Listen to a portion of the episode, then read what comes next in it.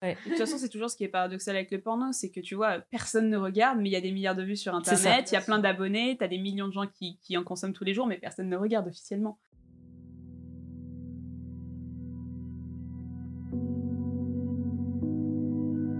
Hello, c'est Manon. Pour ce 24e épisode, j'ai rencontré Jade et Mina du compte Instagram N'importe qui. Jade et Mina, ce sont des cinéphiles de l'extrême, comme elles disent. Elles partagent sur leur compte Instagram des extraits, des affiches et joues de coquines vintage. N'importe qui, c'est aussi un podcast qui décortique la culture porn, le vintage comme le plus récent. J'ai vraiment adoré discuter avec elles de leurs projets et réflexions derrière ce compte et ce podcast, aussi drôle que sérieux, qui va vous faire découvrir ou redécouvrir le porno autrement, j'en suis sûre. On s'est même un peu éparpillé et on a pas mal parlé du Japon et des paradoxes infinis de la culture japonaise par rapport à la sexualité. Étant franco-japonaise, c'est un sujet qui m'intéresse doublement et c'était aussi pour annoncer leurs prochains épisodes de podcast, dont l'un des derniers qui est sur l'Aigao et qui vient de sortir cette semaine. Je vous laisse découvrir par vous-même dans cet épisode ou dans le leur de quoi il en ressort. Je vous partage même le générique de leur podcast pour vous donner envie. À vous de voir par quoi vous commencerez. Bonne écoute. Des câlins, Didier, des câlins. J'ai des tonnes de câlins à t'offrir. Déloque-toi. Tu retires tout, y compris le tampax. Ça manque un peu d'érotisme. Mais je ne suis pas une professionnelle, madame. Je fais ça pour développer ma personnalité. Vous savez, je les connais, les filles de votre genre. Oh, bah c'est joli ce que vous me faites voir là. Si on faisait une petite partouze Oh, moi, plus de trois, j'ai jamais essayé. Si mon chat saute à un moment, je t'autorise à faire un, un instant pour le Pas de montage. problème. Parce qu'elle va remonter, tu vas m'entendre. Non, mais je pourrais la laisser, ça se trouve, ça sera intéressant. bon, allez.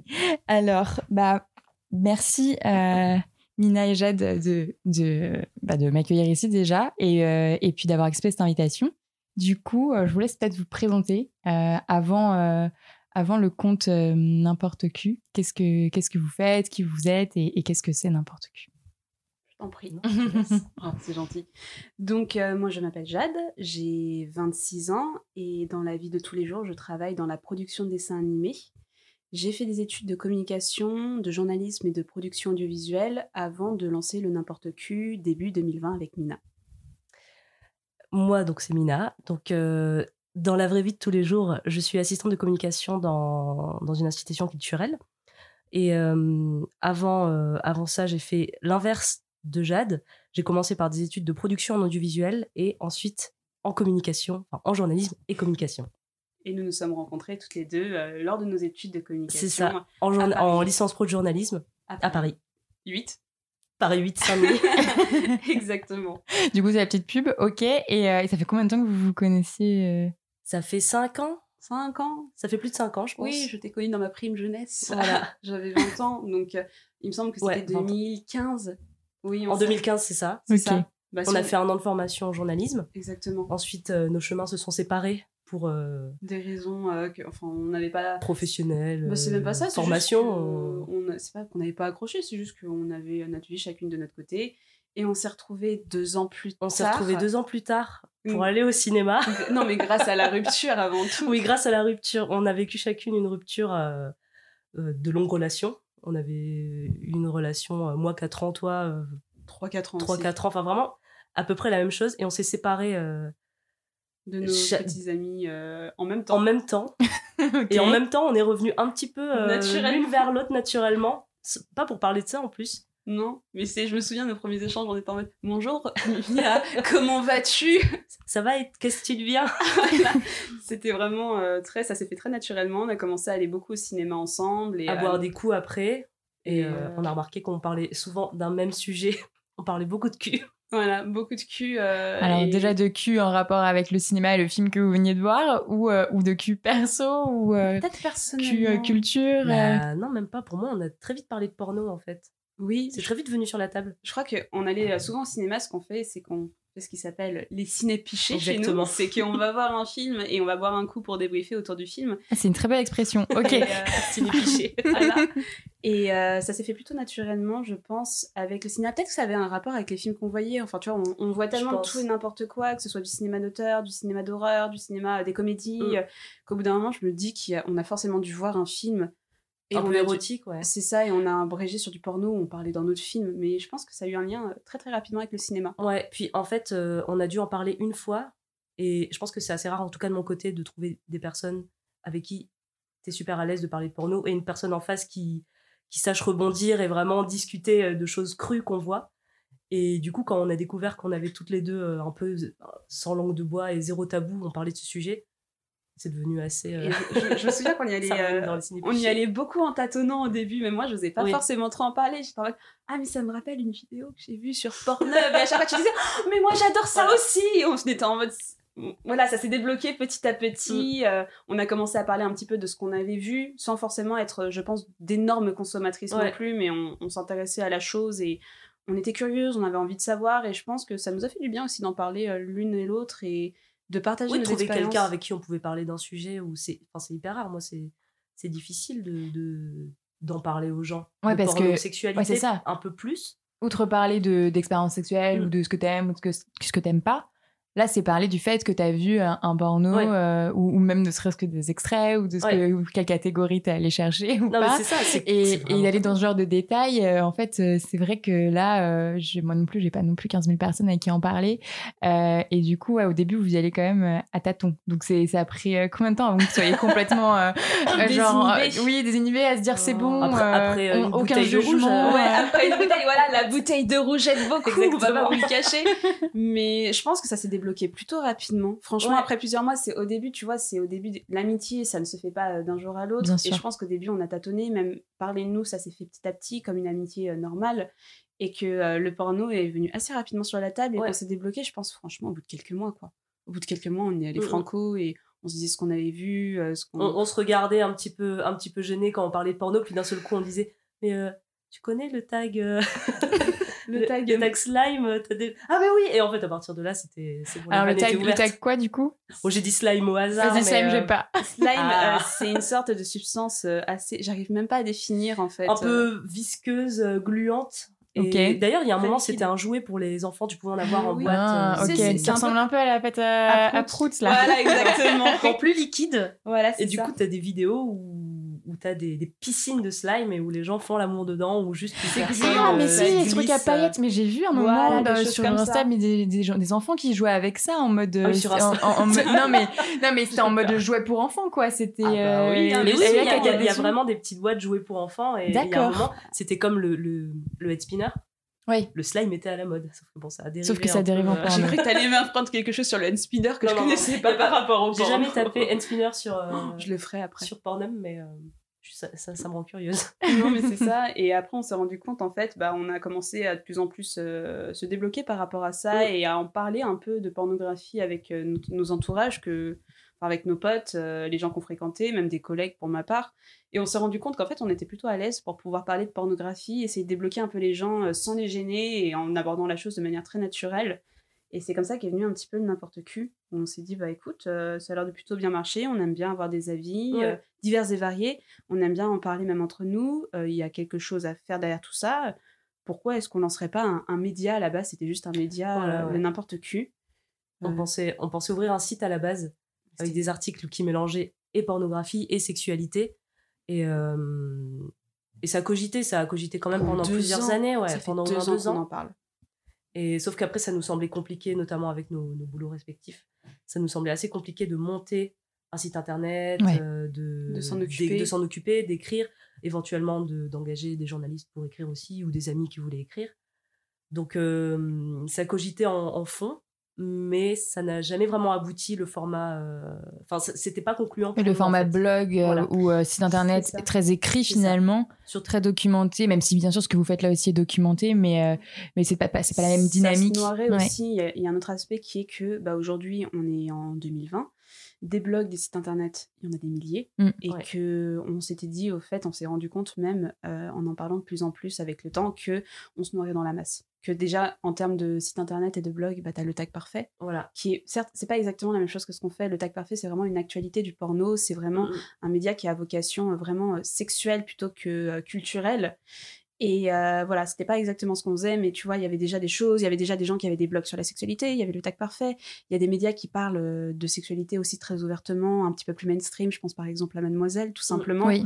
Mais voilà, on s'est dit, euh, on va très rapidement se noyer dans la masse, ça va être très compliqué en fait de sortir du lot, euh, quand bien même on a un sujet qui est qui a jamais été exploité, que ce soit en blog ou euh, en podcast ou tout ce que tu veux, mais on va très très vite se noyer dans la masse avec un simple site internet qu'on aurait du mal à tenir avec nos boulots respectifs et nos vies euh, personnelles à côté.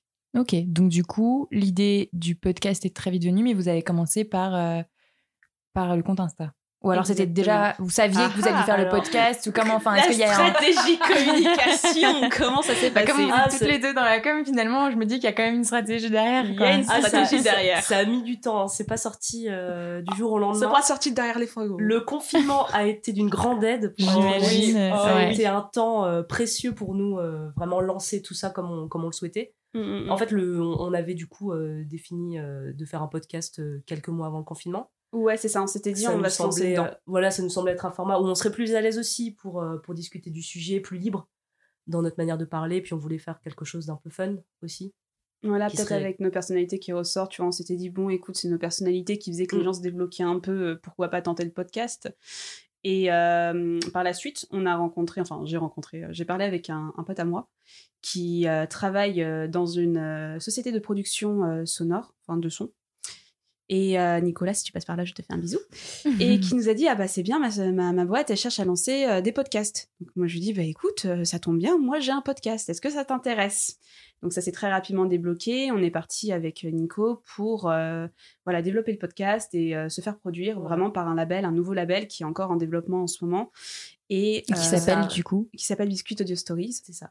Et tout ça, c'est arrivé début 2020. voilà, vraiment demi- début 2020. Donc, euh, on avait prévu de se lancer, de rencontrer euh, la grande productrice euh, de ce nouveau label euh, en mars, soit Mhm. la première semaine du confinement. Bien sûr. Donc, notre premier rendez-vous, c'était un verre en terrasse le 15 ou 16 mars. Donc vraiment La date Mm. où euh, le lendemain, euh, le jour même ou le lendemain du confinement. Donc bon, c'était un peu compliqué. Voilà, donc on a un peu, euh, voilà, qui disait confinement disait qu'on pouvait pas aller en studio, on pouvait pas enregistrer, c'était compliqué de développer. Même, euh, bah, Biscuit, euh, le label de Biscuit avait, euh, Ils avaient dû fermer les studios aussi. voilà, ils avaient dû mettre en stand-by toute leur, leur production C'était tout remettre en cause. Personne savait à l'époque. Je me souviens que c'était un peu la panique professionnellement Mm. et même personnellement pour certaines personnes, qui était qu'est-ce qu'on fait, comment vont évoluer les choses, quand est-ce qu'on va sortir de ça parce qu'on n'avait pas de date de sortie à l'époque. On pensait pas que ça allait durer aussi longtemps. On pensait pas que ça allait être un, un aussi gros euh, dans, dans les vies de tout le monde.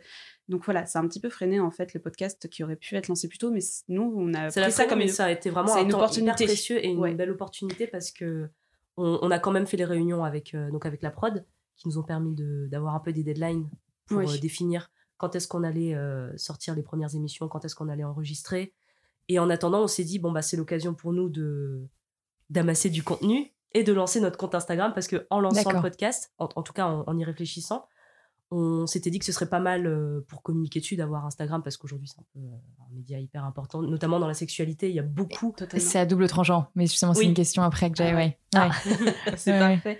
Et, Et, euh, euh, on s'est dit ça et on s'est dit l'Instagram, ça nous paraît être une bonne opportunité. Ça nous permettra, en fait, on avait un peu cette deadline du. On enregistre, on commence à enregistrer pendant l'été pour la rentrée, pour une diffusion à la rentrée. C'est Donc ça, à partir de là, septembre. On était en mars, euh, mars-avril et on s'est dit ok. Donc ça veut dire qu'on a euh, quatre mois de trou entre la période où on enregistre, on va lancer un média et euh, là maintenant tout de suite où on a le temps d'essayer de déjà s'immiscer un peu dans le milieu de la sexualité sur Mm. Instagram. On a le temps d'essayer de développer une image de marque. On a le temps d'essayer de fidéliser un public qui de- pourrait être intéressé. faire partager notre contenu et un peu notre, notre ton. Ouais, Parce que notre compte Instagram, au final, c'est, pour ceux qui ne le savent pas, c'est donc euh, en trois posts, vous avez un film vintage porno, l'affiche, euh, un extrait et une citation. Et donc, c'est vraiment des films vintage. On, essaie de- on a essayé de trouver, donc pendant ces, ces mois, on a fait une sélection. Ouais. Jade, je sais plus combien de films en tout il y avait pour euh, jusque décembre. Euh, Jusqu'à décembre, je sais pas combien de films on est. Je, Je- pense qu'on est à une soixantaine. Ouais, Je pense on a, on a regardé pendant euh, mars, avril, mai. Pendant Ouais. trois mois, on a regardé plus de 60 films. Ah, le marathon, quoi. non, mais. Même au fur et à mesure, après, on regarde, on zappe quand même, on regarde pas Bien en sûr, ouais, voilà. ouais. Puis bon, il y a des scènes de sexe. On va pas mettre ça sur Instagram, donc Voilà. euh, voilà, on a Bien des grosses sûr. parties. Mais c'est ça qui est assez intéressant longtemps. aussi dans, dans cette sélection que vous faites, c'est qu'on découvre que la pornographie, c'est. enfin, les films pornographie, c'est cul. pas non plus que du cul, justement. Et. euh, Surtout à l'époque. Voilà, dans les c'est années ça. 70, 80. Mais, mais je- ma question c'était par exemple est-ce que vous allez hum, parce qu'au début moi je pensais que n'importe qui serait c'était juste enfin c'était surtout euh, la pornographie vintage rétro et vous alliez vous concentrer exclusivement sur ça mais peut-être pas en fait Et non, double cible. Voilà. Eh oui. Stratégie de communication. ça Et non, euh, parce qu'en fait, on s'est posé la question, c'est Instagram, on s'est dit, ok, on a quatre mois à gagner pour essayer de fidéliser- une audience, pour essayer de développer un contenu. Euh, Qu'est-ce qu'on fait? Instagram, c'est euh, un média qui est assez euh, paradoxal, dans le sens où c'est un média où il y a beaucoup de contenu sexuel qui se développe, mais tu n'as pas le droit de trop en montrer. Et je trouve ça très con quand je vois qu'il y a des comptes qui se font euh, strike ou bannir Voilà, totalement. parce que frigidité. euh, Voilà, alors qu'à côté, Facebook, Instagram. Mais c'est pas ça. et non à tu côté, montres euh, faut montrer une sorte de nudité euh, mainstream Voilà. euh, de contre, corps Pornhub, mainstream tu vois des euh, tétons sans souci mm. à travers le tissu et comme ça a des millions et des millions de followers, tu vas pas le strike quoi. mm, mm. Tu vois, c'est un peu paradoxal. Donc nous, en fait, on a un petit peu joué sur cet aspect-là en se disant OK, on a envie de présenter un peu la culture pornographique de manière générale et la ce qui a lancé cette culture pornographique parce que euh, avant aujourd'hui euh, par exemple les camgirls, bah, il y avait internet, avant internet, il y avait les DVD, avant les DVD, il y avait euh, le cinéma. Mhm. Donc on s'est dit OK, essayons de prendre le- la pornographie à son tout début. Donc quand on parle de pornographie vintage, on va parler de, des années 60, 70 et un petit peu début 80. ça commence vraiment dans les années 60 en, Ouais, en gros la pornographie telle qu'on l'imagine aujourd'hui Ouais, avec euh, un contenu ben, visuel euh, Exactement. animé donc euh, Explicite, cinéma pas euh, on, on revient pas au catalogue non plus ou, ou au magazine ou voilà C'est ça. Et en gros, ce qui nous intéresse, entre le compte Insta où on reste très vintage, très, bah, très old school au niveau du porno et très cinématographique, et euh, le podcast où on parle vraiment de la culture d'Internet, on va essayer de mélanger n'importe quoi. C'est pour ça qu'on s'appelle un peu n'importe qui. C'est que tant que ça parle de porno, ça nous convient. Mais c'est vrai que ça nous intéresse aussi d'explorer, de faire le parallèle entre cette, euh, ce cinéma d'un autre temps d'il y a 50 ans maintenant, il y a plus de 50 ans, et aujourd'hui ce qui est devenu euh, la pornographie avec le Mm. podcast, où par exemple dernièrement on a évoqué ok Flash Gordon qui est un film vintage, mais on a évoqué le tag Stuck qui est euh, le qui fait est hyper euh, moderne, qu'on voit Ouais. Voilà. depuis un an. ça m'a bien fait rire quand même juste est-ce que vous pouvez réexpliquer ce que c'est le stock et la manière dont vous expliquez c'est, c'est- et que vous enfin, vous dédramatisez vous voilà vous enfin ouais vous faites aussi une parodie un peu de la pornographie actuelle je trouve ça très drôle ça donne envie de regarder juste pour Oui. rire en fait en fait, le tag, c'était euh, d'ailleurs c'était notre pilote. Ouais. Et euh, on a choisi parce que ça, ça nous faisait beaucoup rire. C'est un tag qu'on voyait beaucoup, notamment sur Instagram. On voyait beaucoup de mèmes, par exemple, avec des filles coincées dans des, dans des machines à laver. Donc, ce qu'on s'est dit, c'est qu'on allait regarder plein de vidéos de, de stag sur euh, tous les tubes euh, porno, donc euh, Pornhub, euh, sur YouPorn, les internets. sur les internets. Et donc, on, on fait, euh, on fait toutes les deux un petit débrief de toutes les vidéos qu'on a vues. Et ensuite, on essaie d'aller un peu plus dans le fond. Parce que soit c'est rigolo, une vidéo où il y a une, une fille qui est coincée un peu bêtement, parce qu'il y a toujours un très mauvais jeu et d'acteur. donc ça en le plus. hashtag stuck c'est stuck comme coincé en anglais Stuck comme coincé, c'est, euh, voilà, voilà c'est euh, Coincé physiquement. c'est, c'est souvent donc euh, une femme qui est, euh, qui est coincée dans une situation c'est même 99% uniquement des femmes. Voilà. Et donc, au début, ça nous fait bien rire. Donc, on, on analyse un peu toutes les vidéos qu'on voit, sauf que dans le fond, et, euh, on sent qu'il y a un problème, mais c'est vraiment la pure culture de viol. bien sûr Et, euh, et c'est hyper sexiste. Donc, comme on disait, c'est que des femmes qui, qui sont coincées parce que euh, bêtes et qui se font dominer donc par un homme. En plus, souvent, on, on se retrouve dans un contexte où elle est coincée chez elle, donc c'est souvent un homme de la famille. Euh, donc, Donc, en plus, il y a un jeu d'inceste. Voilà, c'est Après, hyper il joue sur le fait que ce soit soi-disant beau, le Beau-frère, beau-frère. alors voilà, euh, je- Ça, on aime ça, on en parlera dans une Je, émission. je pense Ouais, qu'on fera une émission spéciale euh, Step Porn, donc Step Ah, euh, qui veut dire fantastique, il y a tout. la belle famille, quoi. Ouais. Et, euh, Et, et qui a un gros, euh, qui est souvent en top tendance dans les, les recherches, les catégories les plus recherchées sur Pornhub. Bah même, je Et- regardais un peu les, les chaînes sur Pornhub par curiosité en me disant, euh, voilà, pour euh, les besoins de ton interview, je m'étais dit, ok, euh, je regarde un peu les youtubeurs, les chaînes les plus connues, euh, combien de milliards de vues ils ont, et je regarde Pornhub, ah bah on n'est pas loin. hein. Et les chaînes les plus vieux qui cumulent mais des milliards et des milliards de vues, c'est souvent des chaînes de step. Mm. Très très souvent. De step? Step, ça veut dire beau-frère, beau-père, Ah oui, pardon. vraiment le, la Oui. step family quoi. Et euh, c'est vrai que tu vois, on est parti sur ce tag-là, on a exploré le film Flash Gordon qui est un film vintage, une parodie de Flash, de Flash Gordon, pardon, j'ai du mal. Et on a fait dernièrement. le tag coronavirus aussi. Oui, qui, ça aussi. qui est tout récent, qui est arrivé sur les plateformes euh, porno euh, bah, avec, le, avec le confinement. qui est un peu d'actualité si jamais Voilà. vous, vous vivez dans une C'est grotte ça. depuis, euh, depuis un an.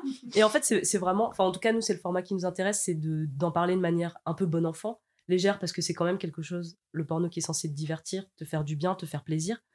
Et, et donc, on voulait en parler de manière légère, sans oublier euh, d'évoquer quand même toutes les problématiques qui passent derrière, parce que ça reste une industrie hyper sexiste, hyper euh, violente aussi au niveau de, du traitement de certaines actrices. euh, on le sait, il y, a eu- il y a, il y a pas mal d'articles qui sont sortis. Puis il y a une là-dessus. actualité euh, là-dessus en ce moment euh, avec Jackie Michel notamment. Donc, donc ouais. Ah non, on a vraiment pas pas, suivi. suivi. Ah Euh, ouais. bah, pas Jackie suivi. et Michel, euh, alors certains producteurs là qui sont, alors je crois sont qu'ils, ils sont qu'ils- souvent non, dans mais des non, non, mais non, mais hein. je crois qu'ils viennent d'être euh, d'être inculpés justement Ah, euh, Oh, pour euh, pour proxénétisme et viol Ah oui. et violence. Eh, c'est étonnant, bah, il y a un livre. Alors j'ai pas sorti- toute l'histoire en tête, mais je, je Mm. voilà. Mais il y a un livre qui est sorti justement. Attends, je Oui, de d'Angelo. euh, Mais oui, mais il est sous mon oreiller en ce moment parce que je suis en train de le relire. Euh, c'est Lola. Jeudi et moi. Bah, si tu veux résumer le livre, temps que je retrouve le titre. C'est euh, c'est une enquête d'un journaliste français qui, qui décide de- d'enquêter sur le, le porno qu'on appelle pro-am, pro-amateur. D'accord. Et, euh, Comme et Jackie et Michel. Comme. Jackie et Michel. Bah, et même l'objectif final de chez ce livre, Jackie et voilà, Michel. c'est vraiment de rencontrer les, les big chiefs un peu de, de l'entreprise. Et donc, il va suivre différentes actrices euh, françaises qui se lancent dans le milieu ou qui sont dans le milieu depuis peu de temps. Et c'est quand même très dur comme, euh, comme lecture. Et ça s'appelle Judy, Lola, Sophia et moi. Et ça a été écrit par Robin D'Angelo. Voilà. D'accord. Voilà, aux éditions de la. Goutte d'Or. Et c'est un livre qui vraiment qui mettait en lumière un peu euh, tout ce côté. En fait, le Ah, les truc. euh, conditions de travail bah, euh, des, des actrices. On même- suit vraiment toutes ces actrices. De manière générale, en fait, la question du livre, c'est aujourd'hui, euh, enfin, comme je le disais avant, le, avant le porno, c'était du cinéma, puis c'est devenu du DVD, puis c'est devenu Internet, et Internet a ramené cette mode qui a un peu démoli le porno, euh, l'image du porno très professionnel et cinématographique qu'il avait avec l'amateur. Donc la question que s'est posée Robin D'Angelo, c'était qu'est-ce que le porno amateur aujourd'hui en France, sachant que par exemple Jackie et Michel, tu vois, c'est de la fabrication un peu artisanale, un peu amateur, et il a voulu rentrer un petit peu dans cet univers-là en allant dans les conventions, en rencontrant des acteurs, en rencontrant des actrices, en s'invitant sur des tournages. Je crois qu'il va même sur des scènes de gangbang, et c'est vraiment d'un glauque, mais c'est Oui, hyper quoi. glauque. C'est Ok. très glauque. Mais parce que tu penses que du coup, à l'époque du, du grand cinéma euh, pornographique, si je puis dire, euh, du coup, ses débuts, les années euh, 60-70, c'était respecté? C'était Pas, pas pas respecté parce que quand même. Est-ce que n'étais pas quand même sexualité. considéré comme fric entre guillemets euh, euh, à partir du moment où tu travailles dans cette industrie-là? Bah, c'est une industrie, quand je parle de vraiment euh, les grandes heures de la pornographie, ça veut dire que tu avais un certain respect dans le milieu, dans la profession. C'était vraiment un Hollywood. Après, je pense que porno. là, voilà, je pense qu'on parle vraiment du porno américain ça qui s'est niche. qui s'est développé en, en Californie où là-bas ils essaient de structurer un peu mieux les choses. Mhm. Mais euh, mais t'as des agences pour les acteurs, les actrices. Je dis pas que les conditions sont Aux euh, États-unis, ils ont des agents, les acteurs ouais, et les actrices? Ouais, Ah oui, parce que c'est pas considéré comme proxénétisme comme en France. Exactement. Oui. Mm. Exactement. Donc c'était totalement. Et euh, c'est vraiment une industrie qui, en tout cas là-bas, peut-être moins en France, mais là-bas se considérait vraiment comme un cinéma à part entière, un cinéma d'auteur. C'est Ouais. pour ça qu'ils ont développé euh, un peu leur cérémonie, euh, les AVN, euh, un peu l'alternative du, Des des Oscars. Mm. Pour leurs, enfin, c'est vraiment un, un petit microcosme comme ça, un petit monde qui essaie de se développer comme des, euh, des, des, des professionnels et vraiment des presque ouais, un cinéma d'auteur et indépendant. Est-ce que c'est pas ce qui se passe euh, en ce moment, euh, ces dernières années, notamment avec ce qu'on appelle le porno Oui, alternatif, voire féministe Exactement. Parce que euh, moi, j'ai vraiment l'impression qu'on les considère euh, ouais, comme, euh, comme du, du porno d'auteur, en fait. Bah, si on va parler vers du porno D'autrice, souvent, plutôt, mais- On s'est rendu compte que ça gênait personne d'aller voir euh, l'œuvre de Gaspard Noé en disant ah bah mon Dieu quel film d'auteur et qu'à côté euh, quand t'as euh, Le Carré Rose ou euh, Mm. ou d'autres réalisatrices qui vont euh, te faire un contenu euh, similaire et euh, même un petit peu moins euh, un Le peu plus féministe. Le carré rose, c'est Carmina, je crois. Ouais, exactement. Et euh, tu vois, il y, a- il y a un problème quand tu, quand tu vas voir un film d'auteur qui est étiqueté, euh, étiqueté artistique par une grande figure du cinéma, mais que tu as Mm. quelqu'un qui reproduit presque l'exactitude en mieux et que tout le monde va Ouais. ignorer parce que c'est de la pornographie, on s'est dit, il y a un petit souci quand même. C'est pas Après, normal. il y a vraiment eu un avant-après euh, Internet. On en parle notamment sûr. dans le dernier épisode sur Rocco Siffredi, Oui, Totalement. avec euh, le développement du gonzo et Mm. des films vraiment sans scénario, très courts, où c'est vraiment le, les films pornographiques qu'on voit, enfin, les, les petites pastilles en fait porno qu'on voit beaucoup sur Pornhub et autres, c'est que ça dure 10 minutes, c'est du sexe quand même assez violent, Et moi, j'ai grandi sexe. avec ça, par exemple. Je sais que dans les années 2000, et je pense encore aujourd'hui, c'est ce qu'on retrouve Oui. majoritairement. Moi, je pense que j'ai grandi avec cette image-là du porno Mm. et c'est pour ça que je n'étais jamais allée le voir en fait jusqu'à très Ouais. tard parce que je pensais que ça allait être que ça et je ne savais pas du tout que ça pouvait être euh, bah, jusqu'à très récemment que ça pouvait être aussi euh, du, du cinéma, euh, Mm. une histoire et tout. Et c'est dès que j'ai découvert d'abord le, le cinéma, enfin la pornographie alternative euh, euh, féministe que je me suis dit mais en fait c'est un vrai film, Ouais. c'est une vraie histoire, des vrais acteurs et et, euh, et c'est pas juste une performance sexuelle Mm. et, et pour moi la pornographie en plus euh, voilà en tant que femme euh, forcément euh, c'est pas forcément euh, on nous le conseille pas il y a pas une grande sœur qui nous Oui. dire hey t'as regardé euh, ça va être trop Voilà. cool tu vas apprendre plein de choses euh, tu peux en apprendre sur toi et tout bah non Euh, donc Et on se euh, partage un abonnement. est-ce que ça euh, existe? Ouais est-ce que ça existe le gonzo euh, par les femmes ou pour les femmes tu vois par exemple? Parce qu'on vous disait justement que le gonzo avait quand même euh, c'est c'est- voilà c'est du sexe quand même assez violent et on a l'impression quand même que c'est clairement que pour pour pour les hommes enfin Oui. Euh, avec euh, un, un scénar assez classique euh, qui, qui enfin avec clairement de la sodomie euh, tout le temps Ouais, c'est ça. euh, Tire les donc, cheveux, on euh, t'écrase la tête. Enfin, voilà. La tête dans les toilettes. Ouais, ah ouais ça ça enfin clairement ouais, j'ai Ouais. pas forcément envie d'aller voir Bah même par curiosité euh, enfin voilà On l'a pas vu d'ailleurs. Je crois être tombée dessus, mais des Ah années non, plus tôt, en non, fait. je regarderai Ou en tout cas, une vidéo similaire avec le même scénario. Donc, c'est, on parle, on- pour, pour décrire cette scène, c'est une scène dont on, qu'on évoque dans le dernier épisode sur Rocco, qui est culte. qui, dans qui la est culte dans sa filmographie. où il sodomise une femme qui a la tête dans les chiottes et il tire la chasse d'eau. Voilà. Donc, Ouais. c'est vraiment euh, l'image qu'on a. et- C'est vrai que c'est une image C'est qui très est restée du porno et c'est ce qu'on a envie un peu de, de montrer euh, d'un côté avec le, le compte Insta euh, n'importe qui, où on montre un cinéma euh, des années 70, 60 et 80 qui est fun, qui, Oui, qui est fun, réfléchi, en fait. qui est artistique. La plupart ça. des films qu'on voit, honnêtement, c'est 25% de cul et 75% d'histoire, d'artistique. C'est, enfin, tu prends des, des films de science-fiction, il y a des comédies musicales. Voilà, je pense, je pense qui par sont exemple. fun. Bah oui, Ah, c'est c'est mon bon, film Est-ce que vous pouvez donner quelques exemples à la Alice au comédie pays des musicale? Merveilles. Je pense que ça, Ah bah c'est notre coup de cœur, C'est euh, notre gros coup de cœur. ils, euh, ils ont gardé le même titre Ouais, ouais. donc Alice tu cherches Wonderland. porn Alice euh, Ah ouais, tu peux tomber sur le film sans aucun souci. Et comme c'est des films aussi, parce qu'on va peut-être préciser, c'est que comme c'est des films vintage, tu les trouves très facilement sur. Internet. Oui. Donc euh, c'est un contenu que, que tout le monde peut, peut regarder très facilement si euh, un film a plus sur notre compte. Et Alice au Pays des Merveilles, c'est fantastique. C'est franchement, c'est une vraie comédie musicale. L'actrice, elle est adorable. Les chansons sont bien. Ouais, Elles sont bien écrites. c'est vrai Vraiment, c'est. C'est fun. deux, trois scènes de sexe, mais en plus, c'est assez. C'est pas violent comme scène. Ouais. Non, non, non, ils, non. ils vont baiser, mais c'est assez doux, entre Et guillemets. en gros, c'est Alice qui découvre un peu sa sexualité en allant à travers le, le pays des merveilles. Et Je crois que la première scène de sexe, est-ce que c'est la fellation avec le chapelier fou ou est-ce que c'est la masturbation d'Alice? Je sais plus, tu vois, il y, a- il y a tout un truc comme ça et Euh, c'est plutôt super intéressant. vous allez spoiler tout le monde là Ah non, mais il y a, il y a trop- non, mais ça, ça c'est que, le sommet de l'iceberg. Il y a Ok. trop de choses dans Et ce il y a- film. il y a, euh, et c'est une grosse production en fait qui sortait beaucoup de comédies musicales porno. Et il y a notamment Cendrillon. Oh là là, qui est aussi très drôle. Très bien. Et, et en fait, on sent que c'est des films qui se prennent pas au sérieux. Ouais. C'est hyper fun. C'est pour ça que les extraits, c'était un, c'était un vrai plaisir pendant deux mois de regarder ces films et de trouver des petits extraits pépites avec des dialogues. En plus, en général, c'est quand même très mal joué. Totalement. Donc ça ajoute encore plus de charme. Mais après, ce qui est très intéressant, c'est que quand on parle de vintage, tu regardes 60, 70, ok, il y a du cul, ça reste quand même très artistique. Et plus tu vas vers les années 80, 90, Mm. plus tu rentres vers un porno que tu as l'habitude de voir, un peu plus euh, tourné sexuel, un Ouais. peu plus euh, tourné vers la chose, que vraiment à vocation euh, cinématographique et artistique. Je pense par exemple, allez, enfin, un petit spoil, mais l'un des prochains extraits qu'on va montrer, c'est la parodie porno de Michael Jackson Thriller. Oui. mais non Ah si, et franchement, les chansons sont extraordinaires. T'as un faux Michael Jackson, c'est, absolument fantastique. Mais tu vas quand même vers un truc qui est un peu plus sexuel avec des scènes. Enfin, tu vois, il y a une scène de, de, choses avec le, le loup-garou euh, et tout ça. Enfin, c'est fun, mais tu vas plus vers une sexualité euh, vraiment mise en avant. Je pense également à, euh, bah, allez, autre spoiler, on va faire euh, Edouard aux mains d'argent. Édouard aux mains d'argent, Edouard- ouais. Edouard Penis Hands en, d'accord en anglais où tu vois que, ok, certes, t'as le côté parodique, mais t'as moins l'artistique, c'est moins travaillé, t'as plus Ouais. l'aspect un peu euh, cracra porno. Mais ça reste quand même fun. ok c'est peut-être ce côté années, années 80 peut-être qui est trop proche de Ouais, nous qui n'a pas ça, le même grain finalement Ouais. euh, Même si tu trouves Ça n'a pas le charme de l'époque. Totalement. Ah, Bah alors il déménage là, oui, il y a un déménagement, c'est pour ça que je suis rentrée sans sonner. Ah, j'ai des nouveaux voisins. Et ben voilà. Mais oui, c'est vrai que d'un côté, t'as as ça, et de l'autre, avec euh, le n'importe qui euh, The Podcast, on essaye un petit peu de dramatiser ce que tout le monde connaît au moins de nom Mm. et n'ose pas aller voir. En leur disant écoutez, si vous voulez pas les voir, il y a pas de souci, nous on va On vous, dire ce voilà, qu'il en est. on vous décrit. Non, mais c'est ça qui est assez intéressant, c'est que.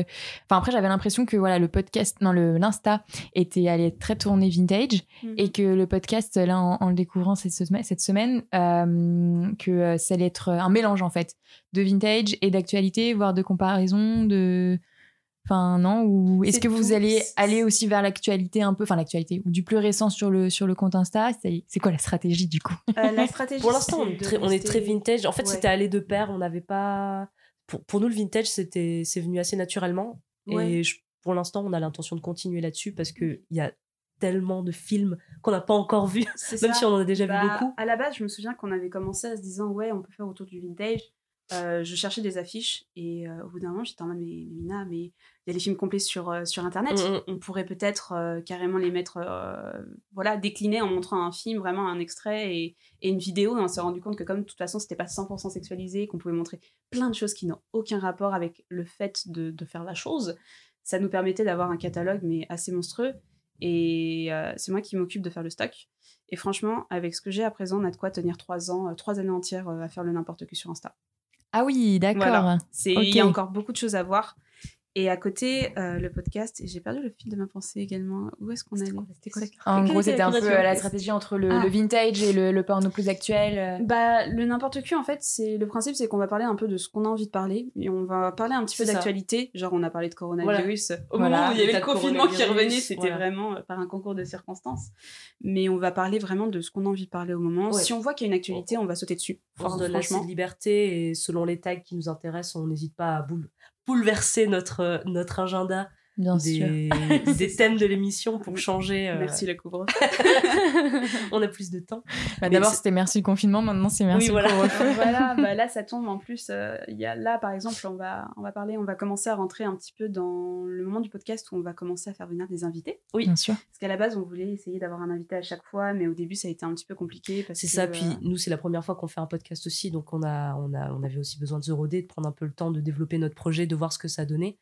Donc mais- maintenant, euh, on se sent plus en confiance et c'est vrai qu'on a, on a l'intention de d'accueillir une troisième personne pour euh, parler cul avec nous. régulièrement autant qu'on peut et le but avec euh, accueillir cette troisième personne c'est de prendre quelqu'un qui va faire à peu près le même travail que nous Mm. et qui est pas forcément issu du milieu porno vraiment quelqu'un euh, voilà pas de lambda mais quelqu'un qui a une certaine reconnaissance sur les réseaux sociaux dont on va apprécier le contenu euh, et euh, qui pourrait être pertinent selon un thème d'épisode et de voir avec cette personne ok toi t'en as pensé quoi Euh, toi qui a pas forcément euh, autant l'habitude de nous de te poser des questions C'est ça qui connaît moins le porno que vous, par Voilà. exemple. Ok. qui le connaît peut-être d'une autre manière, mais Ok. qui va Mm. se poser les mêmes questions que nous et va apporter Pour ouais. un petit grain de folie. Oui, en fait, pour l'instant, on veut pas euh, inviter de professionnels du, Ah du milieu du porno parce qu'on veut aussi s'adresser à des gens qui n'en consomment pas forcément ou vraiment de très loin, mais qui sont pas des consommateurs réguliers de pornographie.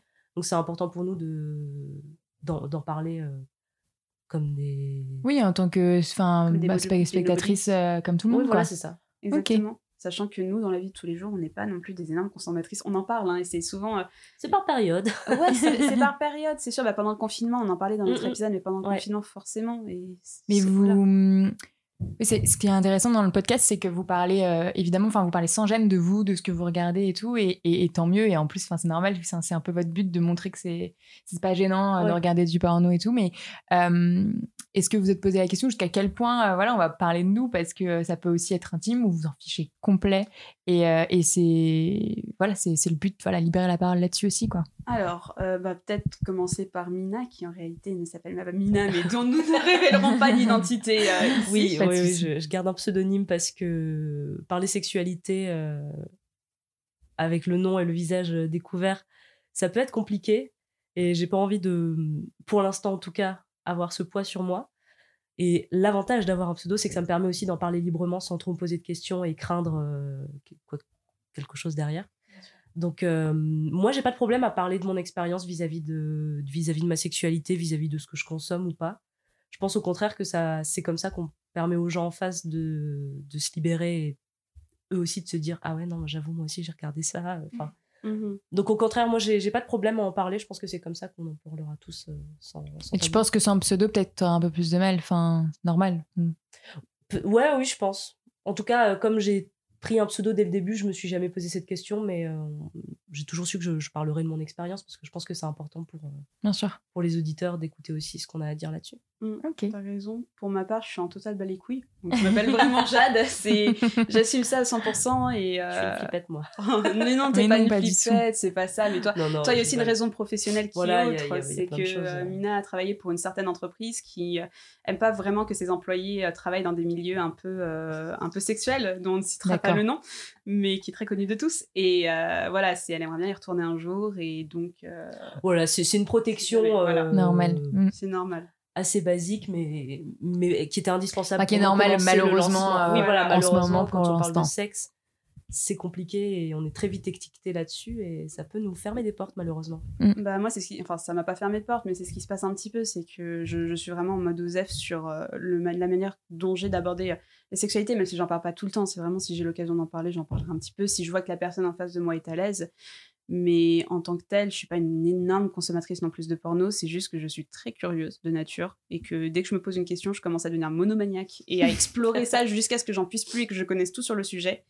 Et du coup, ce qui fait que j'ai la chance en fait de travailler bah, du coup dans le milieu de l'animation, qui est un sujet euh, assez euh, ouvert, enfin qui est un environnement assez ouvert d'esprit, avec des gens très artistiques, avec des gens voilà qui parfois dessinent des pin-up toute la journée ou qui peuvent dessiner des femmes à poil. Enfin, tu vois, c'est un milieu très artistique et très ouvert d'esprit, ce qui fait que moi, dans mon environnement professionnel, j'ai déjà dit que j'avais fait un podcast. euh, Enfin voilà, on me dit ah tu fais un podcast? Et je dis oui je parle de la culture porn et à chaque fois c'est vrai que j'ai un peu le truc où la, la personne tic en face de moi elle se dit ah ok ah bon bah d'accord super Bah, même, euh, même dans le milieu de l'animation, des jeux vidéo, euh, c'est, Ouais, ok. La plupart du temps, ça dépend en fait. Là, c'est là où tu vas te rendre compte. euh, moi, je me rends compte de la personne que ça intéresse vraiment et des personnes qui ont posé cette question par politesse parce que j'en ai qui écoutent le podcast et qui aiment vraiment et qui sont vraiment fans.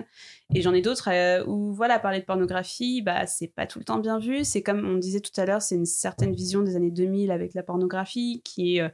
euh, que pour certains, ça peut pas être cinématographique. Euh, la culture porn, c'est juste des femmes qui se font marteler du matin au soir sur des petites vidéos vraiment sales. Et quand j'essaie d'expliquer, ça débloque certaines pensées, mais il y a toujours une image de moi, ou même quand je rencontre, je fais des dates ou des choses comme ça, quand je raconte ça, ça donne une certaine image de moi en mode Ah, tu parles de sexualité Ah, mais ça veut dire que t'aimes bien la chose, ou alors Oh, bah. D'accord. Ouais, après, il faut rappeler qu'on peut parler de sexualité Voilà, ou s'intéresser au sujet de manière parfois très scientifique, euh, Totalement. sans, sans parler de cul, en fait. Enfin, parler de, de parler de soi, quoi. C'est ça, c'est que euh, moi, ce que j'essaie d'expliquer aux gens qui me rembarrent un peu en me disant que je suis une femme, euh, enfin, que, que voilà. Dépravé. voilà, dépravée et qui n'a aucune limite sexuelle. Je leur dis, bah écoute, euh, voilà, moi je, je travaille dessus en tant que journaliste, j'essaie de m'intéresser à la chose, je vais pas faire comme toi et en parler sans rien en connaître. Donc au bout d'un moment, soit tu t'y intéresses, soit tu fermes ta gueule et tu restes dans ton coin. Quoi. Désolée, c'est très violent, mais ça m'agace quoi. C'est vrai qu'en parlant comme ça, enfin, en fait, nous, on en parle vraiment hyper librement, notamment avec nos amis parce qu'ils savent que c'est un sujet qui nous bloque pas du tout. Mais dès qu'on sort un peu de ce cadre-là, euh, de, de notre entourage à nous, on se rend quand même vite compte que tout le monde n'est pas prêt Ouais. à en parler.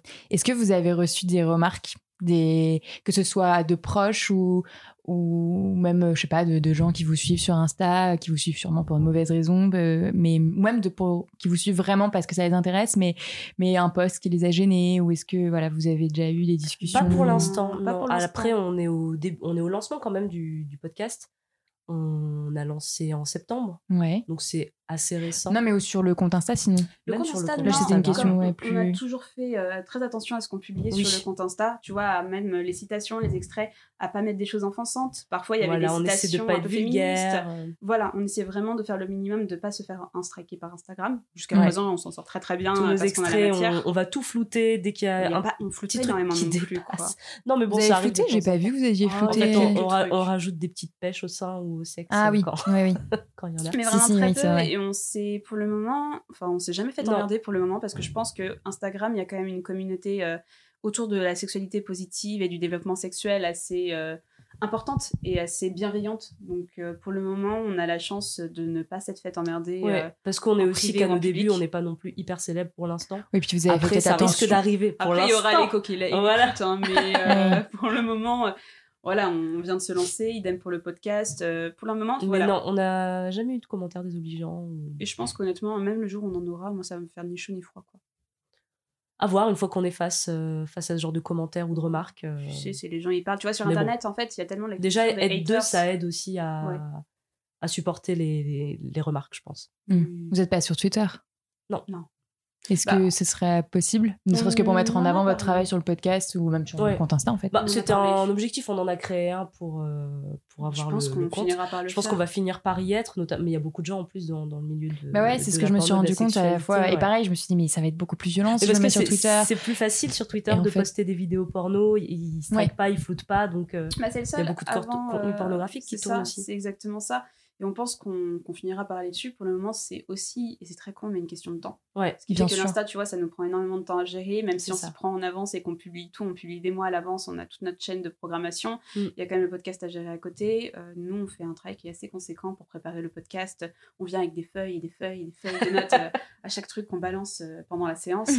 c'est quand même assez conséquent. C'est vrai que là, déjà, l'Insta, on essaie de le gérer comme on peut, mais tu vois, Mm. on- on n'est pas hyper réactive, ni pas Ouais. pour le moment. Enfin, on essaie de, de prendre encore le pli au niveau du rythme. C'est ça, je pense que c'est- Mais- Après, le- chacun a son rythme quoi Voilà, aussi et ça exactement. fonctionne très bien comme ça Et- aussi. euh. Comme on a des professions qui sont assez intenses, enfin, moi, avec mon travail, je termine la plupart du temps autour de 20h, 21h et je cours partout toute la Mm. journée. Euh, Mina, je sais que toi aussi, euh, Ouais, c'est on très peut pas prenant. forcément être réactif tout de suite et, euh, et on aimerait en vrai, on aimerait beaucoup, mais bon, pour l'instant, on est encore dans un moment où on, on essaie d'agencer tout ça au mieux, Mhm.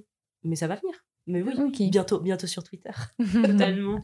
Et euh, est-ce que vous pensez, enfin là vous parliez justement de, de, de l'aspect bienveillant et un peu aussi éducatif qu'on peut avoir sur Insta euh, sur la sexualité, est-ce que vous pensez que le... Et vous avez vu, sinon est-ce que vous connaissez des, des pornos ou des, des productions qui, euh, qui vont dans ce côté-là, genre euh, un peu t'apprendre euh, ta sexualité ou t'apprendre des choses sur ce que tu peux faire ou des nouvelles pratiques? Est-ce que vous en connaissez Dans le porno? Ouais, ou est-ce que vous pensez... Alors, deux questions. Est-ce que vous pensez que ça peut avoir ce rôle?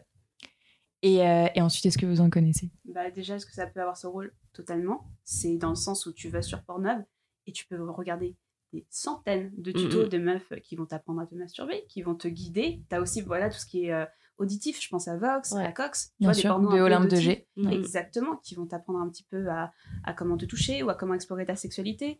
Euh, tu peux trouver des tutos sur, euh, sur Pornhub. Oui, vu le, des- le tag instructionnel, Exactement. que- qui est aussi mis en avant dans le, le livre euh, de euh, Jouissance Club. Oui. Euh, Qu'elle remet pas de temps en temps en avant, donc c'est plutôt pas mal. Et, Mhm. euh, Mais plein de choses, tu vois, sur c'est très con, mais comment mettre un préservatif. euh, Ouais. J'avais vu une très célèbre drag queen que je suis qui était sur Pornhub en train de faire des, des choses comme ça. J'étais en mode waouh, c'est c'est génial. Voilà, des femmes qui vont t'apprendre à faire une fellation si ça t'intéresse. T'as vraiment un aspect en fait. En fait, si on n'y pense pas, parce que c'est pas. En fait, c'est ça le problème, c'est que c'est pas les vidéos qui vont remonter sur Bien ta page sûr, euh, porno. existe, Donc il faut les chercher, donc il faut déjà être dans une démarche. Oui, voilà, il faut déjà être dans une démarche euh, de recherche d'apprendre.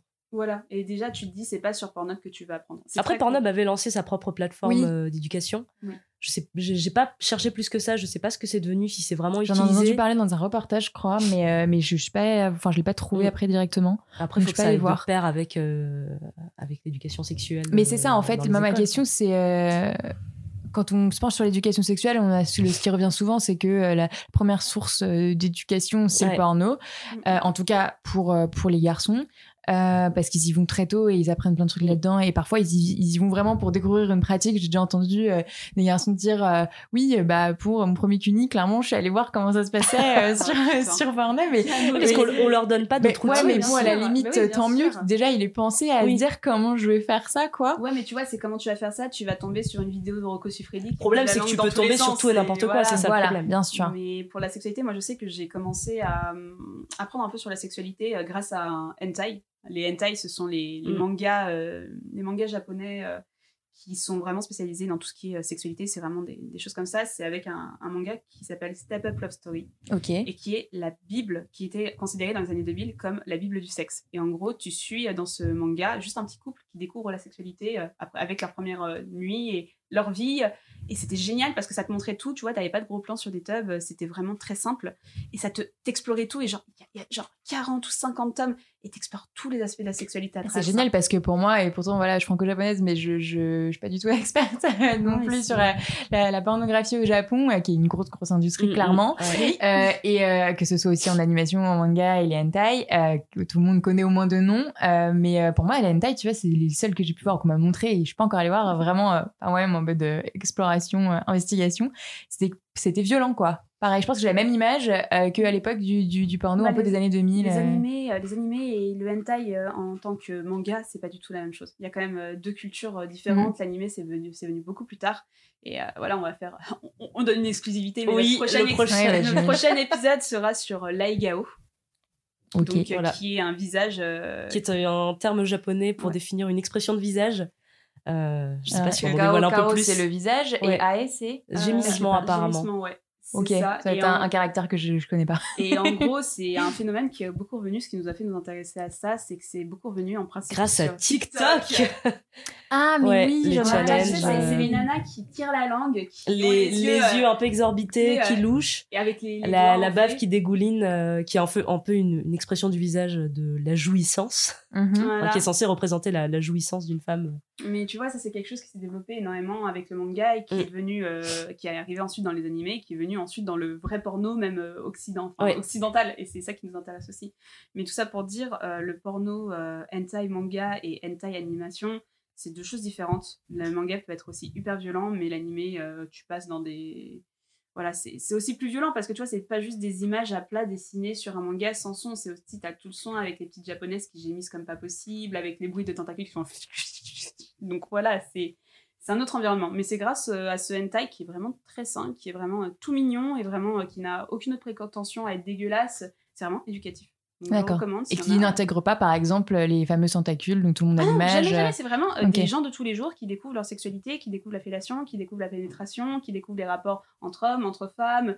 Et c'est même très con. Je me souviens d'un chapitre qui évoquait euh, bah, la forme des seins. C'est un moment, l'héroïne, elle va euh, dans les onsen, les, les bains japonais où euh, bah, toutes les femmes sont, sont nues.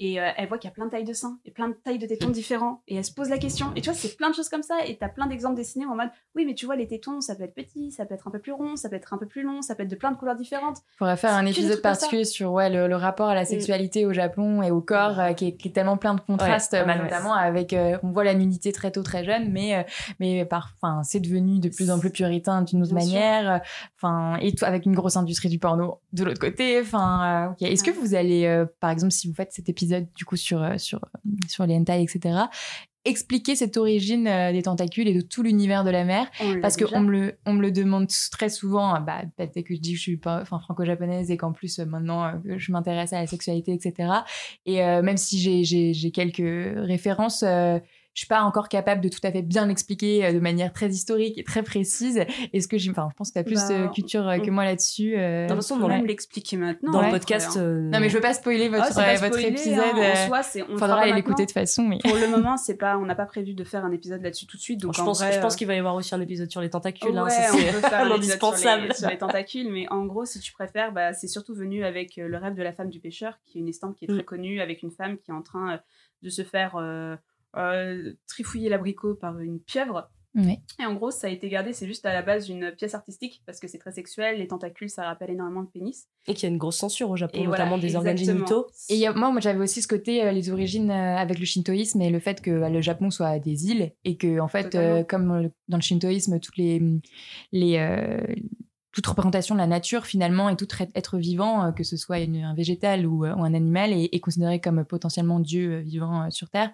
Euh, et bah du coup, tout l'univers de la mer évidemment est très représentatif dans l'art, enfin représenté Mhm. dans l'art au Japon et Mhm. notamment dans les estampes euh, érotiques. Donc euh, moi j'avais ça aussi, mais Dans les estampes, oui, il y a ça qui a été représenté, mais ça a été réadopté par euh, le hentai et le porno de manière générale pour une autre raison, qui est qu'au Japon, euh, le contenu pornographique il était facilement accessible, mais il était censuré. Ça Mm. veut dire que tout ce qui était euh, pénis et vagin, Ouais. c'était soit, soit mis, t'as des grosses barres de censure dessus, ouais. soit blotté. Et comment est-ce que tu vas faire pour montrer un objet ou quelque chose d'aspect phallique sans le censurer? Bah, tu fous des tentacules d'accord. parce que ça a l'aspect d'un pénis. T'as pas besoin de le censurer vu que c'est pas un organe sexuel et tu peux y aller quoi. Donc tu vois des femmes qui, qui sucent ouvertement des tentacules et comme c'est pas un pénis, il n'y a pas besoin de censurer.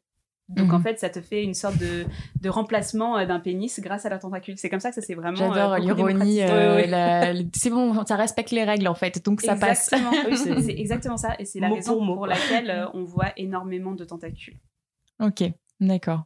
Bon, ouais, merci beaucoup pour cette explication. de rien, Rien avec à voir. plaisir. Ok, et, euh, et du coup, c'est quoi, c'est quoi la suite euh, Enfin, est-ce que vous avez des ambitions particulières euh, avec euh, avec n'importe qui en plus du podcast et euh, et du et de et du compte Insta? Est-ce que euh, il y a des invités que vous aimeriez bien avoir? Est-ce que, euh, enfin, peu importe. enfin, non, mais je me dis, euh, c'est fait pour ça. Enfin, j'ai pas encore une énorme audience, mais bon, autant euh, peut-être partager. euh, Enfin, si vous voulez. Hein, Non, mais- bah oui, nous, il n'y a pas de souci. Après, au niveau du, du n'importe qui, nous, euh, on a ce rêve, c'est d'aller sur euh, la scène d'un événement qui s'appelle Nanarland. Le Nanarland Oh Grand. Rex qui a lieu euh, tous les fois par an. une- ouais, en Une automne, en an. septembre. Malheureusement, qui n'a pas lieu cette année. Bien sûr. et qui Et, euh, est un une nuit. festival, euh, voilà, en fait, un- une nuit pendant laquelle euh, tout se passe au Grand Rex. On va regarder des nanars toute la nuit. Mais vraiment Voilà. des films, tout le monde se marre, c'est bon enfant. C'est franchement le meilleur événement euh, cinématographique de Paris, je trouve. C'est ça. Et euh, comme c'est long, une nuit, tu vois, ça commence à 20h et ça se termine à 7 ou 8h du matin. Et pour réveiller un peu les gens, en fait, déjà, euh, Ah, entre chaque film, il y a des petits quiz et des fois des quiz un peu sur des nanars sexuels. Parce Mhm. que euh, tout ce qui est pornographie un peu vintage, c'est souvent rattaché aux parodies porno. C'est très fun. Et à la fin de la nuit, À la toute fin, voilà, on 7h a du matin, les fameuses bandes annonces de cul qui sont diffusées, en grand qui, écran. qui ne sont pas censurées, en grand écran, donc vraiment le, le grand écran du, Donc, du Grand pouvoir Rex. voir euh, la pornographie Voilà. euh, au cinéma. Et c'est euh, c'est fabuleux. fun, Ça, s'appelle du cul, du cul, du cul.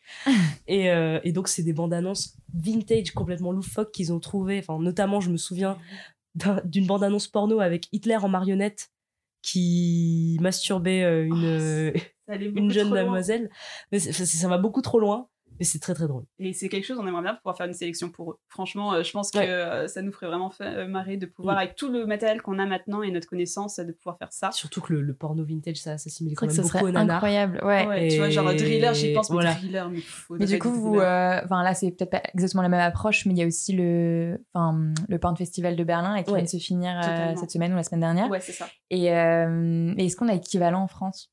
Enfin, Mm. un petit peu. Alors, Euh, on a le festival du, film de fesses. ouais, c'est ça. D'accord, évidemment. le FFFF, mais qui est très très cool et qui est un festival qui existe depuis quelques années seulement, Ouais. qui a lieu au Reflet Médicis. Oh là là, j'ai peur de dire une connerie, mais qui a lieu euh, à, à Paris et qui explore un peu un cinéma euh, d'auteur, un peu érotique. Érotique. Plutôt érotique que pornographique, mais vraiment euh, J'ai érotique. l'impression qu'en France, on, veut toujours se cacher derrière le mot érotique. Bah ouais. Oui, c'est un petit peu comme, euh, Parce que c'est comme clair, les BD, par exemple. On va dire. Mm. euh, comment, on- comment on appelle ça? Tu sais, BD, c'est c'est pas vendeur. ils- Les gens, ils ont l'impression que c'est pour les enfants. Du coup, à la place, on dit un livre graphique. Un roman graphique. roman graphique, Un roman graphique au lieu de BD. Bah, Ah, pour moi, c'était deux choses complètement porno. différentes, tu vois, roman graphique et reste- BD, mais euh, ouais, c'est surtout une étiquette pour rendre Bien la sûr. chose un petit peu plus euh, Mm. intellectuelle. adulte, ouais, je suis d'accord, un peu plus masqué la Mm, plumesque. voilà, c'est ça. c'est totalement ça. Mais euh, ouais, en fait, on n'a pas vraiment d'équivalent en France. Et c'est vrai qu'on reste plutôt. En plus, tu vois, la France, c'est le pays du cinéma. C'est le pays du Festival de Cannes. C'est le pays de plein de. C'est de Godard, de Romer, de la Nouvelle Vague. Et c'est vrai que c'est des auteurs des, qui ont fait un cinéma qui était assez euh, sexuel, qui, avait, qui Mm. interrogeait les relations euh, femmes et hommes autrement, euh, par-delà les sentiments, grâce à la sexualité. Et c'est vrai qu'on est resté un petit peu dans cette envie de garder ce côté très érotique et non pornographique de la chose. Enfin, tu vois, Gaspard Noé, Love, que j'évoque très souvent. Je me souviens également, bah, j'ai été au Festival de Cannes et j'avais vu euh, un film qui était euh, Mademoiselle de Park Chan-wook, Ah, j'ai toujours pas vu. qui est extraordinaire, que je conseille puissance 1000 si vous ne l'avez pas vu, et qui Ouais, montre explicitement des relations euh, homosexuelles entre deux femmes lesbiennes. Et je me souviens que quand j'avais été à cette séance, la moitié de la salle s'est barrée. La moitié, vraiment, de la salle s'est levée. Mais est-ce que là, les du coup, elle s'est barrée à cause de la sexualité Des- explicite, je à cause des femmes, Les à deux, je cause de. pense. Honnêtement, un peu de tout. C'est que tu vois, c'est des très belles scènes. plus. Noé, ils sont moins levés, c'est ça? Ouais, c'est. euh, Mais ce qui est étonnant, c'est qu'en France, on n'est pas un pays puritain pourtant. Bah ouais, c'est ça. Et Bah, tu Moi, vois, j'ai l'impression qu'on l'est de plus en plus finalement. De plus en plus, ouais. Enfin, plus j'explore ce sujet, plus j'ai l'impression qu'on l'est en fait. D'accord, ouais, parce qu'on a quand même au contraire une image de gens euh, hyper libertins. C'est ça qui est encore. Bah, la euh, France, c'est hyper c'est- paradoxal. bah, nous, les Français, nous sommes des, des libertines. Voilà, c'est ça. C'est c'est très spécial, mais Il t'as suffit de voir Emily in Paris où ils font Ah tous des ouais, plans à trois. Tellement. Et tous les maris trompent leurs femmes, mais leurs femmes leur donnent leur accord. Enfin bref. c'est ça, c'est c'est assez fun et euh, c'est ça, c'est en France, on a cette vision vraiment très d'auteur, mais euh, faut que ça reste de l'érotisme. hein. Faut pas, même si tu vois des, des, des pénis, tu vois des vagins, euh, c'est de l'érotique. hein, C'est quoi la limite euh, Peut-être, euh, on va peut-être pas finir sur une question de vocabulaire, mais bon, tant pis. euh, euh, la différence entre pornographique, explicite, euh, Ouais. érotique, selon vous? Bah, Selon vous, hein, il n'y a pas Ouais, de. bah, je pense qu'en vrai, un contenu pornographique, un contenu est pornographique quand le sujet de ton film, c'est déjà euh, le sexe, un rapport sexuel, et que ce rapport sexuel n'est pas flouté. C'est, tu vois, mais en même temps, t'as envie de dire, bah regarde, Gaspard Noé. qu'il n'est pas euh, simulé. Et... Ouais, mais c'est ça, tu vois, c'est là, j'ai envie de te dire, Pour bah, moi, un Gaspard Noé, Love, c'est l'histoire d'un couple à travers leur sexualité avec des scènes de sexe montrées. Donc Mm. là, tu dis où est la limite? Bah en fait, lui, je me souviens qu'il les présente. Il me semble qu'il présentait son film comme euh, c'est une vraie histoire d'amour, Bah voilà, avec mais- la, Mm. la- ce qui se passe dans une vraie histoire d'amour, c'est-à-dire quand même Ouais. très très souvent. Ce n'est pas platonique. Mm. Il a des relations sexuelles dans une rencontre, euh, dans une histoire d'amour, et encore plus euh, ou pas, ça dépend des, des couples, mais à ses débuts. Et, euh, et peut-être l'intensité de ces relations sexuelles parce qu'on parce qu'on on apprend à se découvrir, etc. Il a 100% Mais et moi j'aimais bien cette, cette présentation Mm. des choses. Après la manière dont c'est filmé Mm. et et enfin je suis désolée en plus euh, je l'avais vu au cinéma en 3D je Bah, ne sais pas pourquoi. Exactement. Et du la coup, tu, tu vois, pas eu l'honneur d'avoir en 3D, une- mais- une éjaculation faciale en 3D avec vraiment un zoom sur cette euh, sur, sûr. sur- sur cette éjaculation. Euh, là, tu peux te dire c'est la est-ce que c'est pas la pornographie? Parce que le- tout l'intérêt est plutôt euh, l'événement physique qui se passe, même si on peut y faire des interprétations euh, artistiques, etc. derrière. Mais, euh, mais là, on parle, on parle plus de l'histoire d'amour, là, en fait. Euh, du coup, je, je Après, sais les plus, frontières sont un très peu confuse. floues. Ça Ah dépend ouais, aussi du média, je pense. C'est-à-dire qu'au cinéma, on va jamais diffuser un film pornographique. Et Enfin, il il est a- passé au cinéma. il est passé au cinéma. Ouais, voilà, mais Donc, Parce que c'est euh, Gaspard Noé aussi. Parce que c'est Gaspard Noé c'est pas. C'est pas voilà. n'importe qui. Mm. Regarde aussi, je pense à bah, euh, mince euh, Lars von Trier avec Nymphomaniac. Oui. Oui, c'est la même chose. c'est vrai. Mais toi, il y a une histoire en fait. C'est comme tu justifies que c'est Il l'histoire. n'y a pas de gros plans non plus sur les organes ça. sexuels. Et quand je je pense que moi, ça, c'est un facteur de. Et quand de on film regarde des films vintage pour le n'importe qui, tu vas retrouver le même style d'histoire. Tu vas Mm. retrouver déjà Emmanuel, par exemple. Emmanuel, qui a Ouais. été un film de son époque, qui a bouleversé euh, le paysage cinématographique français. Mm, mm. Et, Mais il n'est euh, pas considéré comme pornographique. Non, il est Non, érotique. il est même- il est même érotique, sur Netflix. Oui, maintenant. Il est passé sur Netflix il y a un mois. Et tu vois, c'est des films comme ça où t'es en mode, bah, tu vois des rapports sexuels ouvertement, tu vois des organes génitaux, tu vois des choses, mais ça reste du cinéma. Alors, quelle est la différence avec ces films pornographiques d'une autre époque qui montraient exactement la même chose? C'est Mm. Même nous, on n'a pas forcément la réponse à cette question parce qu'elle est vraiment Mm, mm. très complexe. Est-ce que le hum, pornographique serait pas euh, clairement réfléchi à but masturbatoire Contrairement à que, l'érotique. Regarde, il y a plein de gens qui se sont masturbés juste sur un poster. euh, Ah, bien sûr, tu quoi, peux te vois, masturber sur tout ce que tu veux, Voilà. mais est-ce que Bah, le, pour ça le- que le porno euh, revient aurait aussi plus sur cette- le- cette- cet objectif dès le début plus qu'un qu'un film érotique Je sais pas. C'est pour ça que je pense qu'on revient sur le média aussi. Enfin, c'est-à-dire qu'il y avait les cinémas porno, donc c'était les films pornographiques pour effectivement juste euh, te donner envie de jouir. Enfin, l'objectif final d'un film porno, c'est l'orgasme. Bien sûr, mais après, tu vois, je pense à des films, ce qu'on évoquait tout à l'heure, les comédies musicales comme Cendrillon, Alice au Pays des Merveilles, et plein d'autres films qu'on a vus toutes les deux, où j'étais en mode, tu te masturbes pas devant un film comme ça. Même Flash Non. Gordon, tu vois, devant Non, Flash non, Gordon, non, tu non. ne te masturbes pas. C'est des films vraiment fun qui tournent autour de la sexualité, qui sont très comédie-sexe, Ouais. mais tu ne te masturbes pas Mhm. devant des films comme ça. Et ce sont des films pourtant ouvertement pornographiques. Mhm. Tu vois, c'est c'est là qui était diffusé dans les euh, salles de cinéma d'ailleurs. bah, Alice au Pays des. Merveilles. Il a fait euh, des chiffres assez monstrueux. Ils, ont, ils ont eu un succès en salle euh, Mm. absolument incroyable aux États-Unis. Tu vois, c'est là où, en fait, même nous, on se pose la question et je pense qu'on va l'explorer et peut-être qu'on va réussir à, à trouver des bribes de réponses au Mm, fur et à mm. mesure de- du podcast N'importe ça. Q. Mais pour le moment, ça reste euh, super compliqué, quoi. Après, j'ai l'impression que ça dépend aussi d'un pays à l'autre. euh, La limite est complètement floue selon la culture qu'on a euh, Mm. de, sur la sexualité en général. En Quoi. France, euh, t'as aucun souci à mettre des, des meufs à poil sur les pubs des galeries Lafayette. Par contre, pornographie, t'en parles pas. Quoi. Mm. C'est vrai qu'en pareil aux États-Unis, c'est puritain, mais euh, tu vois, ça, ça les dérange de parler de pornographie. Par contre, euh, par contre, le c'est la clip, plus grosse bah, industrie du après sexe. le clip WAP, euh, il te fait des milliards de vues Mm, mm. euh, sur YouTube, quoi. Tu vois, c'est très paradoxal. Et WAP, tu sais, c'est Cardi B. Cardi B Ah, euh, ok. et Megan Thee Stallion, qui est vraiment très très, Très cool. bon son d'ailleurs. Ah, moi, j'aime beaucoup cette chanson aussi. Et, Ok. tu vois, et la, le- la musique, ça te parle de la cyprine et de, du fait de, de mouiller lors d'un. en Oui, de la sexualité féminine qui est vraiment mise Mm, mm. sur le devant de la scène aujourd'hui. et- Les paroles, elles sont crues. WAP, c'est wet ass pussy. Ah oui, Donc, euh, tu vois, c'est pas rien. Et à côté, ils sont très puritains. Et c'est comme tu l'évoquais au Japon, c'est. Voilà, ils sont très Mm. coincés. Je crois qu'un un couple sur deux ne- ne- n'a plus de rapport sexuel euh, au Japon une fois marié. Tu vois, il y a une explosion du nombre de célibataires. par- au oui, mais Japon, par contre, euh, j'écoutais la dernière fois, euh, alors je crois que ça s'appelle Relations sans frontières ou quelque chose comme ça, un nouveau podcast qui explore Ah, justement les- Relations les internationales. relations internationales, pardon. Ouais. Enfin, et euh, ils ont fait un épisode sur le Japon où ils expliquent, alors je sais pas si- à quel point c'est généralisé, euh, enfin généralisable sur les couples, Mm, mm. mais que en fait finalement le, le couple était un, un- pas inconsciemment, mais euh, sans vraiment le dire, euh, ouvert Oui. à aller euh, avoir Voir sa ailleurs. sexualité à l'extérieur, mais ça ne remettait pas en couple le coup, enfin le, le- en question le, le couple. Euh, je pense que la prochaine fois que je retourne au Japon, je vais faire des petits sondages autour de moi, même si c'est toujours difficile d'avoir des réponses, mais euh, mais parce que ça m'a, enfin à la fois ça m'étonne pas et en même temps je suis pas sûre de pouvoir le généraliser, mais Oui, je pense, mais moi aussi, ça m'a beaucoup étonnée parce Mm. que j'avais vraiment cette image de. Déjà, Japon, pour moi, c'est vraiment. La plupart des gens sont célibataires. Mm. Et, et ça m'a étonnée de, de voir. En fait, ils interviewent un ou deux couples qui sont Ouais. euh, ensemble depuis un moment, qui ne couchent plus ensemble, mais qui vont chacun voir ailleurs avec euh, l'accord de l'autre, en fait. Ouais. Et c'est vrai que ça m'a. Oui, oui, oui, mais ça m'a un peu surpris du- parce qu'on a une image de- du Japon avec une sexualité assez traditionnelle. fermée et traditionnelle. Donc, euh, Bien sûr, et à côté, ils ont développé une industrie euh, du sexe Oui.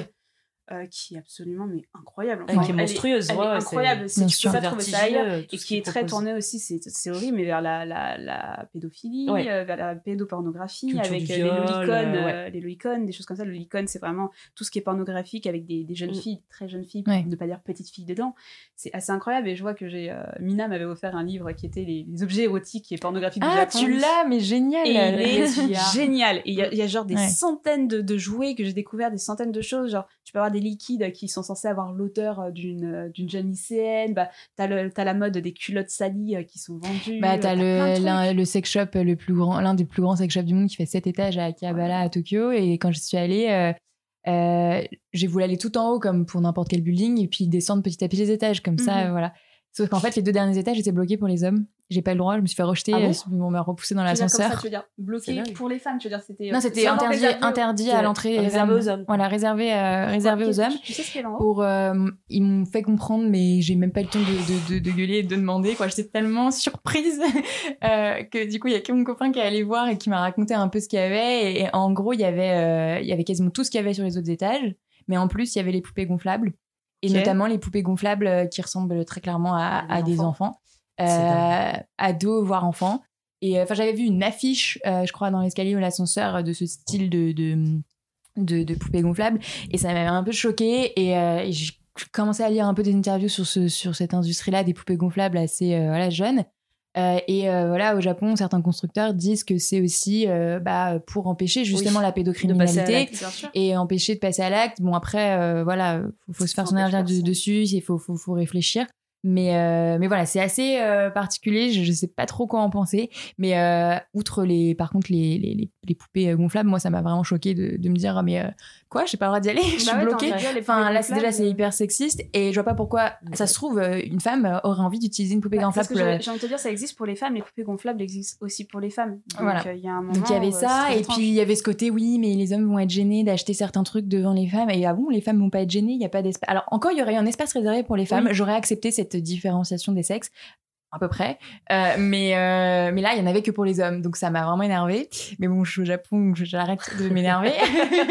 et, euh, et puis après, en fait, non, c'est la même chose. Et il y avait aussi ces fameuses culottes de lycéennes sales, ou soi-disant. Non, ça, les distributeurs aussi à sextoy. Enfin, Mm. t'as en fait une sexualité qui est très cachée et montrée comme traditionnelle, mais en fait derrière, bah, c'est des gros cochons. hein. J'ai envie de te le Mm. dire, c'est tout ce qu'il a inventé, c'est assez extraordinaire. C'est à chaque fois que tu évoques que souvent le Japon et la sexualité, tu sais pas dans quoi tu vas mettre les pieds, t'es pas prêt. T'es vraiment même nous des tags. Ah, sur, pas euh, d'équivalent en plus. Bah ouais, mais euh, même sur Pornhub, tu vois, moi j'ai vu des, des émissions de jeux de télé-réalité euh, au Japon. Oui, les téléréalités euh, porno, il y en a dessus, pas mal. mais euh, c'est ouf quoi. C'était jeux Ah, mais j'ai hâte que vous fassiez ça. Ah oui, les jeux télévisés, Ah c'est ouais. infini. c'est ouais. même, mais même pornographique, quoi. Ouais. Enfin, c'est, c'est, c'est Oui, oui, des non, mais bien sûr, ouais. C'est des Mm. dingueries.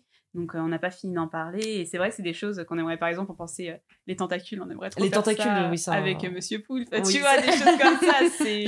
Juste pour la joke. voilà. Il, a en plus fait à l'émission euh, Crac Crac. c'était Oui, lui, oui, exactement. Oui, en plus, il aime bien parler sexualité, donc, Donc, ça, ça, devrait aller. Ok, bon, je vais pas vous embêter plus longtemps. Juste dernière question, je sais pas si vous allez être inspiré. Le- le- on dit souvent que la pornographie, la sexualité, bah, c'est euh, c'est ce qui s'accapare les, les- les nouvelles technologies. Donc euh, voilà, la VHS, les DVD, Internet, euh, même le Minitel avant ça. la sexualité et la pornographie s'en emparent très très vite et, et souvent on permet aussi que ça, que ça marche. C'est quoi le, le- vous l'imaginez comment le futur, l'avenir de, de, de la sexualité, voire surtout de la pornographie du coup, puisque c'est notre sujet? Comment euh, est-ce que c'est la VR On en a beaucoup parlé, mais on l'a pas trop vu. Est-ce que fait- c'est autre ouais. chose Euh, Voilà. Surtout que la VR, ça fait très longtemps qu'elle est en place et j'ai l'impression qu'il n'y Bah, a jamais eu un gros C'est boom. ça, la VR, les objets Euh, connectés. Je ouais. pense franchement, les sextoys connectés, ça peut être. En fait, Oui. c'est, tu vois, c'est Les sextoys, ouais. Voilà, le fait que tu regardes un porno et que tu as un sextoy connecté au porno qui puisse Mm. être euh, raccord avec ce qui est en train de se passer à Avec l'écran. les, les sextoys connectés euh, pour les euh, camgirls par exemple. Exactement, Ouais. exactement. Je pense que ça peut être euh, super intéressant et euh, très révolutionnaire. Je sais pas s'il y en a déjà. Je pense que oui, si je le sors, c'est que ça doit exister, que je l'ai vu Des quelque sextoys part. Ouais. Ah oui, bien sûr, C'est si. ça, les, ça pour le euh, coup. connecté ouais. entre couples, mais tu vois, vraiment connecté à un média. Tu vois, pour moi, Mm, oui. c'est vraiment la next step, Ben c'est là, euh, de pour, faire un film ouais. vraiment où tu as ton sextoy connecté et il se passe exactement la même chose que Mm. ce qui se passe à l'écran.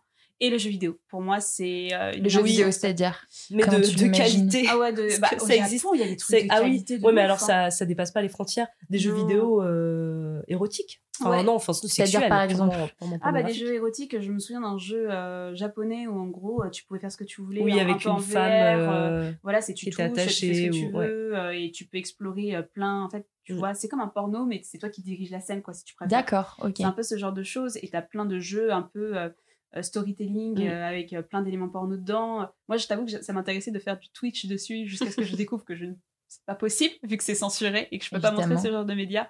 Donc peut-être sur Pornhub. Mais euh, franchement, ouais, je dirais jeux vidéo et euh, sextoy connecté vraiment à un Ouais. média pornographique Ouais, que puis tu es en train de regarder. j'espère aussi le développement un peu plus euh, des, du porno féministe Ouais, bah, c'est de ouf. et, euh, et qu'il soit plus accessible. Alors je sais que c'est compliqué parce que en fait tous les sites de, de porno féministes sont payants Mm, et c'est vrai qu'on peut pas tous se le permettre, surtout quand à côté t'as Pornhub et t'as tous les autres tubes qui sont gratuits, mais juste t'as du porno mainstream euh, Ah, hyper c'est violent pas la et même machiste. qualité, quoi. C'est pas la même qualité, mais quand t'as pas le budget, c'est vrai que pourquoi pas un Netflix avec euh, Ouais, c'est vrai. c'est un Netflix idée, avec tous euh, les, les bonnes prods. Mais, mais c'est vrai que dès qu'il faut, enfin, dès qu'il faut mettre l'argent sur des vidéos, comme ça fait 20 ans qu'on grandit avec du porno accessible, dès que t'as un portable et que t'as 10 ans, Ouais, mais pourquoi Dorsal fonctionne si bien alors qu'eux, ils, sont, ils fonctionnent en payant, tu vois Ouais, Je trouve ça dommage c'est- aussi. ouais, c'est ouais, ouais. question. Regarde Pornhub aussi Mm. Premium, ça, ça fonctionne. Mais c'est vrai qu'un Netflix du porno, je pense que ça peut être une super bonne avancée. Peut-être pas tout de suite, mais ça commence, là, ça devrait arriver bientôt, le, le moment où euh, les femmes seront prêtes, à- parce que là, on, ça- la cible principale sera sûrement les femmes, mais aussi les hommes, j'espère, euh, à, à payer pour, euh, Oui. pour leur Netflix, euh, enfin leur premium euh, de qualité, ça. quoi. Ouais. De toute façon, c'est toujours ce qui est paradoxal avec le porno, c'est que tu vois, personne ne regarde, mais il y a des milliards de vues sur Internet, il y a sûr. plein d'abonnés, t'as des millions de gens qui, qui en consomment tous les jours, mais personne ne regarde officiellement. Donc moi, je, je crois en fait en un Netflix un petit peu du porno. J'ai envie d'y croire, où tu vois, du tu bon porno. Mais tu vois, où tu retrouves des films comme ceux qu'on fait sur n'importe qui, et des films comme euh, les films féministes qui sont faits Mm, par mm. Le Carré Rose ou autres productions euh, de qualité.